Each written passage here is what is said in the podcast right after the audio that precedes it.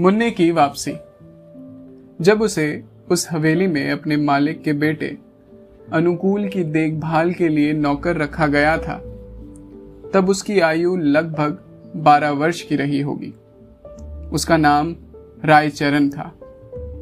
आज बहुत समय व्यतीत हो चुका है।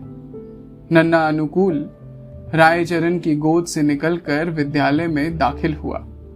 फिर बहुत सीढ़ियाँ चढ़कर विद्यालय से विश्वविद्यालय में पहुँचा। फिर विश्वविद्यालय छोड़कर सरकारी विभाग में न्यायाधीश हो गया। रायचरण तब भी उसकी देखभाल करता था, परंतु अचानक उसका यह अधिकार जाता रहा।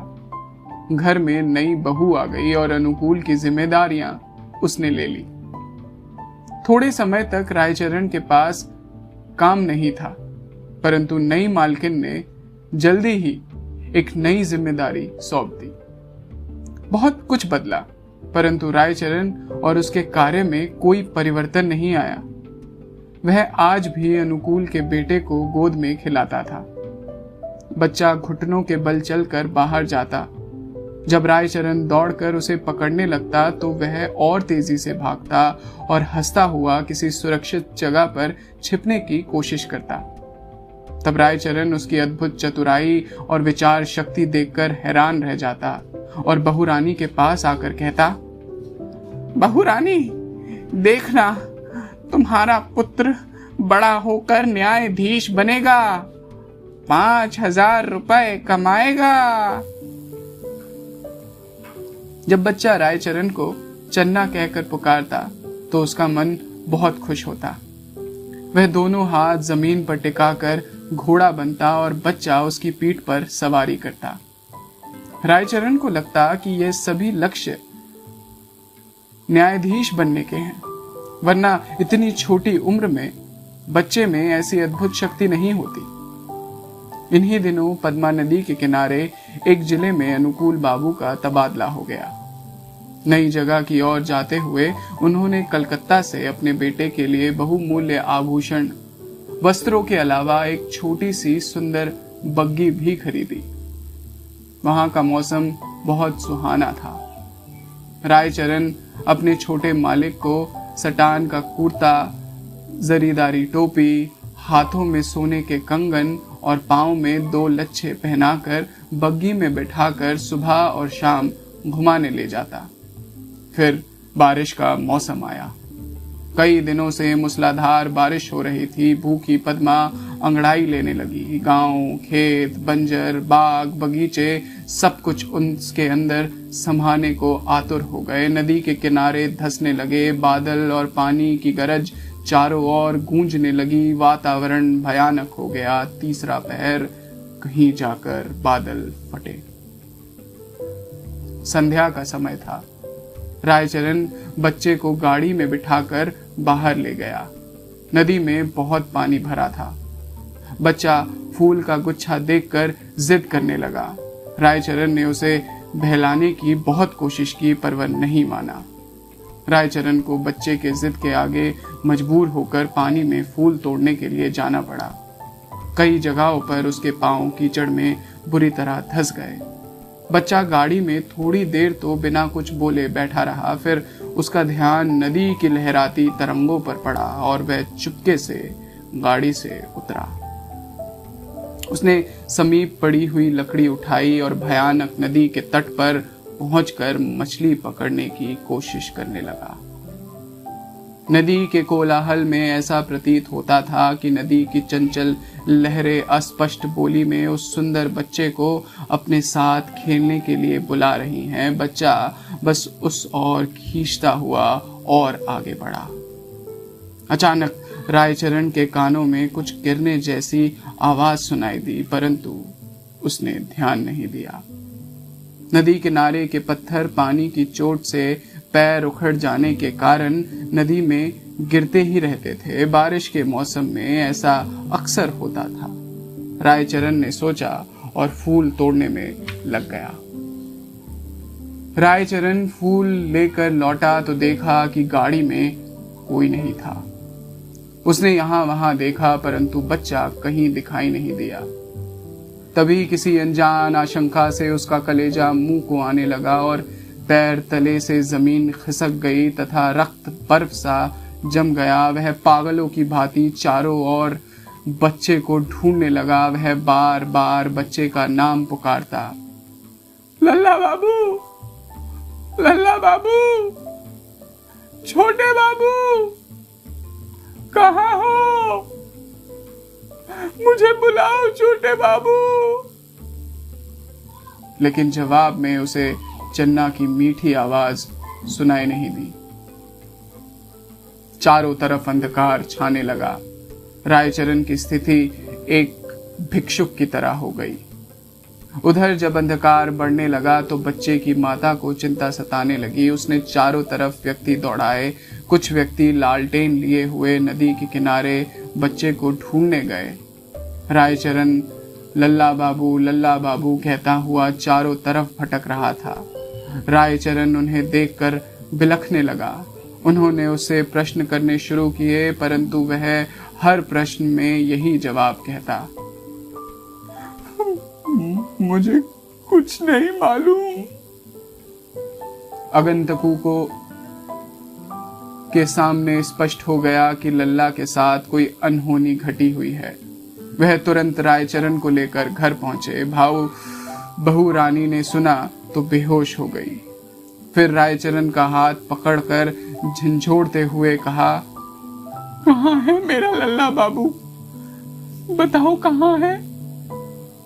रायचरण वही कहता रहा, मुझे नहीं मालूम।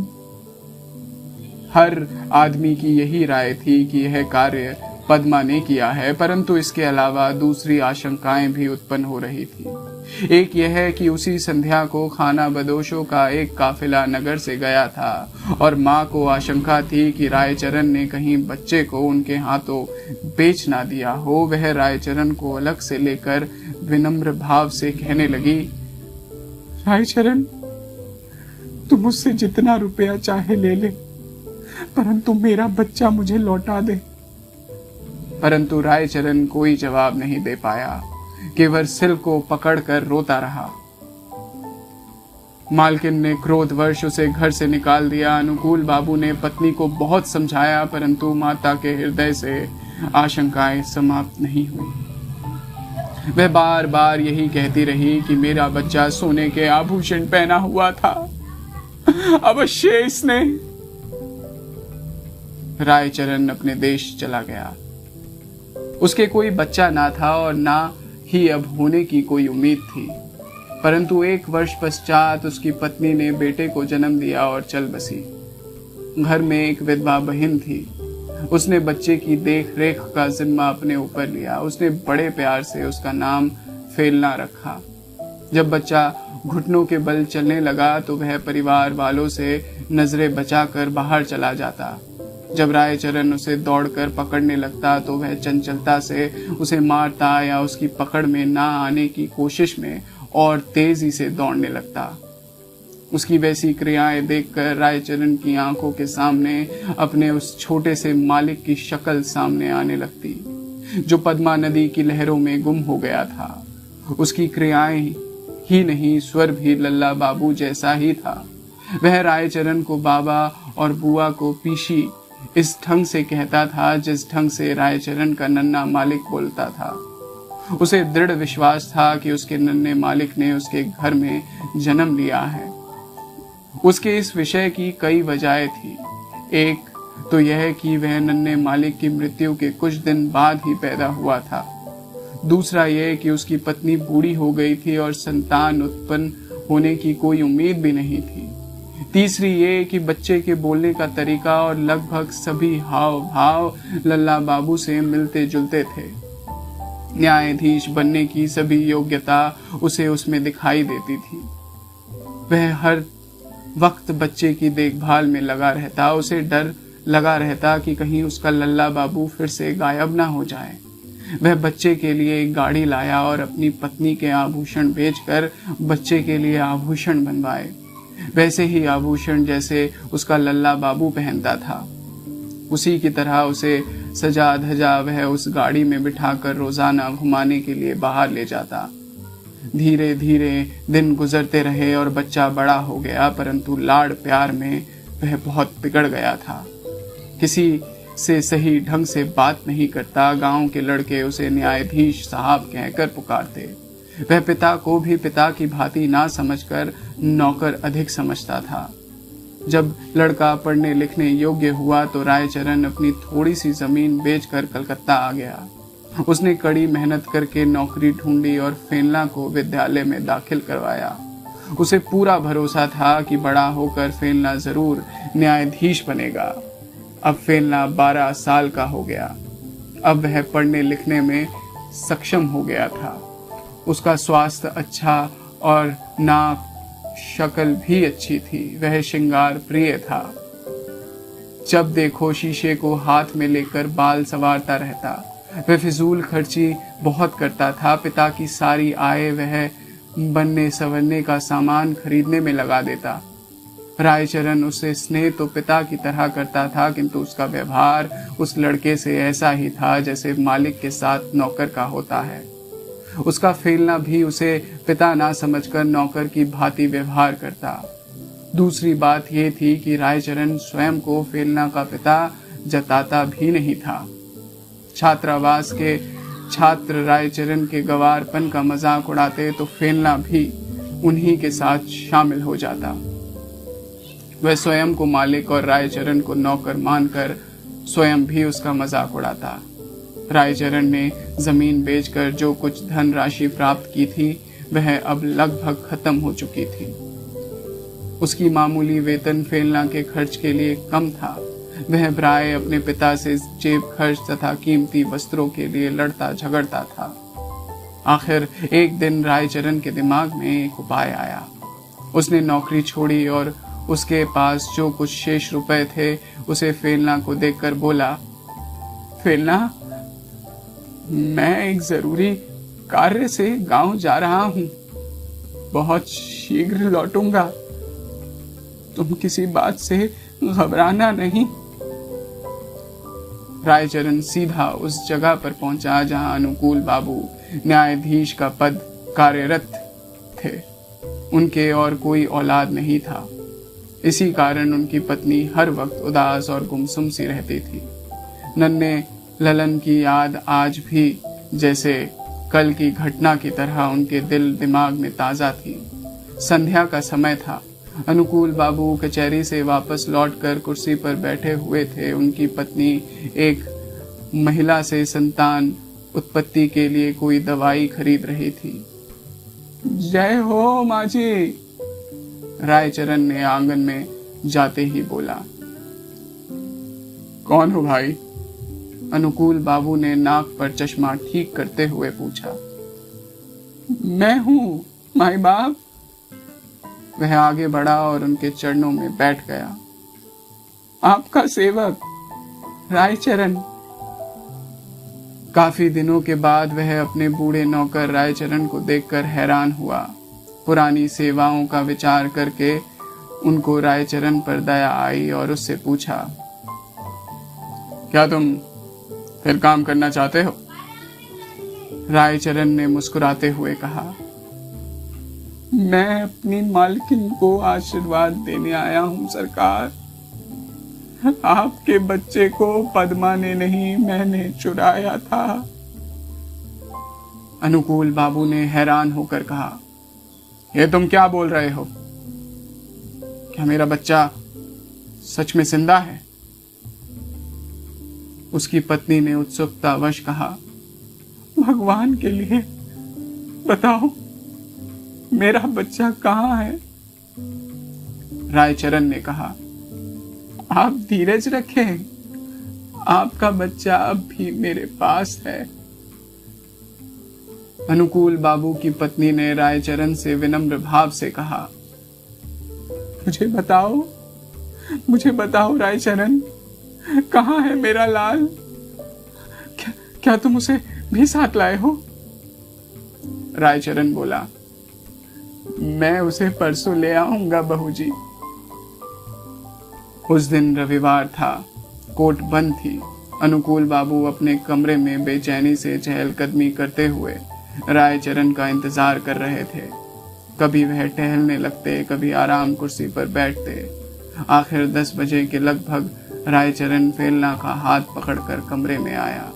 अनुकूल बाबू की पत्नी फेलना को देखती ही बावली सी उसकी ओर दौड़ी और उसे बाजुओं से भरकर गले लगा लिया। उसके नेत्रों से अश्रु की धारा बहने लगी। वह उसे टटोल टटोल कर देख रही थी। कहीं उसके लाल का कुछ रायचरण के निवास पर तो नहीं छूट गया। लाड प्यार करके भी उसका मन नहीं भरता। वह उसे बार बार प्यार करती, कभी हैरानी से उसकी शक्ल देखने लगती। फेलना सुंदर था और उसके वस्त्र भी ठीक थे। अनुकूल बाबू के हृदय में बेटे के लिए प्यार उमड़ने लगा, किंतु कुछ समय के पश्चात उनके पिता प्रेम की जगह कानून की भावना ने ले ली और उन्होंने रायचरण से पूछा, रायचरण, इस बात का क्या सबूत है कि यह मेरा पुत्र है? रायचरण ने जवाब दिया, इसका जवाब मैं क्या दूँ सरकार? इस बात का ज्ञान तो ईश्वर के अलावा किसी और को नहीं हो सकता कि मैंने ही आपका बच्चा चुराया था। मैं ही ये निष्ठापूर्ण कार्य किया था, पद्मा ने नहीं। जब अनुकूल बाबू ने देखा कि उनकी पत्नी फेलना को छाती से लगाए हुए है तो सबूत मांगना बेकार है। इसके अलावा उन्हें याद आया कि इस गवार को ऐसा सुंदर बच्चा कहाँ मिल सकता है, और मिथ्या बोलने से क्या फ़ायदा हो सकता है। अचानक उन्हें अपने बूढ़े नौकर की लापरवाही स्मरण हो आई और वह कानूनी भाषा में बोले, रायचरण, अब तुम यहाँ नहीं रुक सकते। रायचरण ने ठंडा श्वास लेते हुए कहा, सरकार, मैं कहा जाऊँ? वृद्ध हो गया हूँ। अब मुझे कोई भी काम में नहीं रखेगा। ईश्वर के लिए अपने दरवाजे पर पड़े रहने दीजिए। अनुकूल बाबू की पत्नी ने कहा, रहने दो। हमारा क्या बिगाड़ेगा? हमारा बच्चा भी इसे देखकर प्रसन्न रहेगा। किंतु न्यायपूर्ण, अनुकूल बाबू की कानून नस तंतना उठी उन्होंने तुरंत जवाब दिया, नहीं, इसका गुनाह कदापि माफ़ नहीं किया जा सकता। रायचरण ने अनुकूल बाबू के पैर पकड़ते हुए कहा, सरकार, मुझे मत निकालिए। मैंने आपका बच्चा नहीं चुराया था, अभी तो ईश्वर ने चुराया था। ये तो होनी थी मालिक। इसमें मेरा कोई दोष नहीं था। ना जाने वह सब कैसे हुआ। कहकर वह रोने लगा और ऐसे होता भी क्यों नहीं? उसके कलेजे का टुकड़ा उससे दूर हो रहा था और अब उसे उससे बिल्कुल ही दूर भेजा जा रहा था। रायचरण ने बिलखते हुए कहा, सरकार, मेरा कोई दोष नहीं। अनुकूल बाबू बोहे चढ़ाते हुए बोले तो फिर किसका दोष है? रायचरण ने जवाब दिया, मेरे भाग्य का। परंतु पढ़ा लिखा मनुष्य क्या ऐसे बहानों से बहल सकता है? फेलना को जब मालूम हुआ कि वह वास्तव में न्यायाधीश का पुत्र है तो उसे भी रायचरण के इस कृत्य पर गुस्सा आया कि उसने इतने दिनों तक उसे क्यों दुखी रखा? फिर रायचरण को देखकर उसे रहम भी आया और उसने अनुकूल बाबू से कहा बाबूजी, इसे माफ़ कर दीजिए। यदि आप इसे अपने साथ नहीं रखना चाहते तो महीने के हिसाब से कुछ पैसों का प्रबंध कर दें। आखिर इसने इतने वक्त तक मेरा लालन पालन किया है तो इसके बदले इसे कुछ तो मिलना ही चाहिए। रायचरण ने अपने पुत्र की बात सुनी तो उसके कलेजे पर आघात हुआ। उसने अंतिम बार अपने पुत्र को देखा, फिर सबको प्रणाम करके निकल गया। घूमकर घर से बाहर आकर संसार की भीड़ में लुप्त हो गया। एक महीना समाप्त होने पर अनुकूल बाबू ने रायचरण के गाँव कुछ पैसे भेजे, परंतु पैसे वापस आ गए। वहाँ अब इस नाम का कोई व्यक्ति नहीं रहता। कहानी सुनने के लिए धन्यवाद।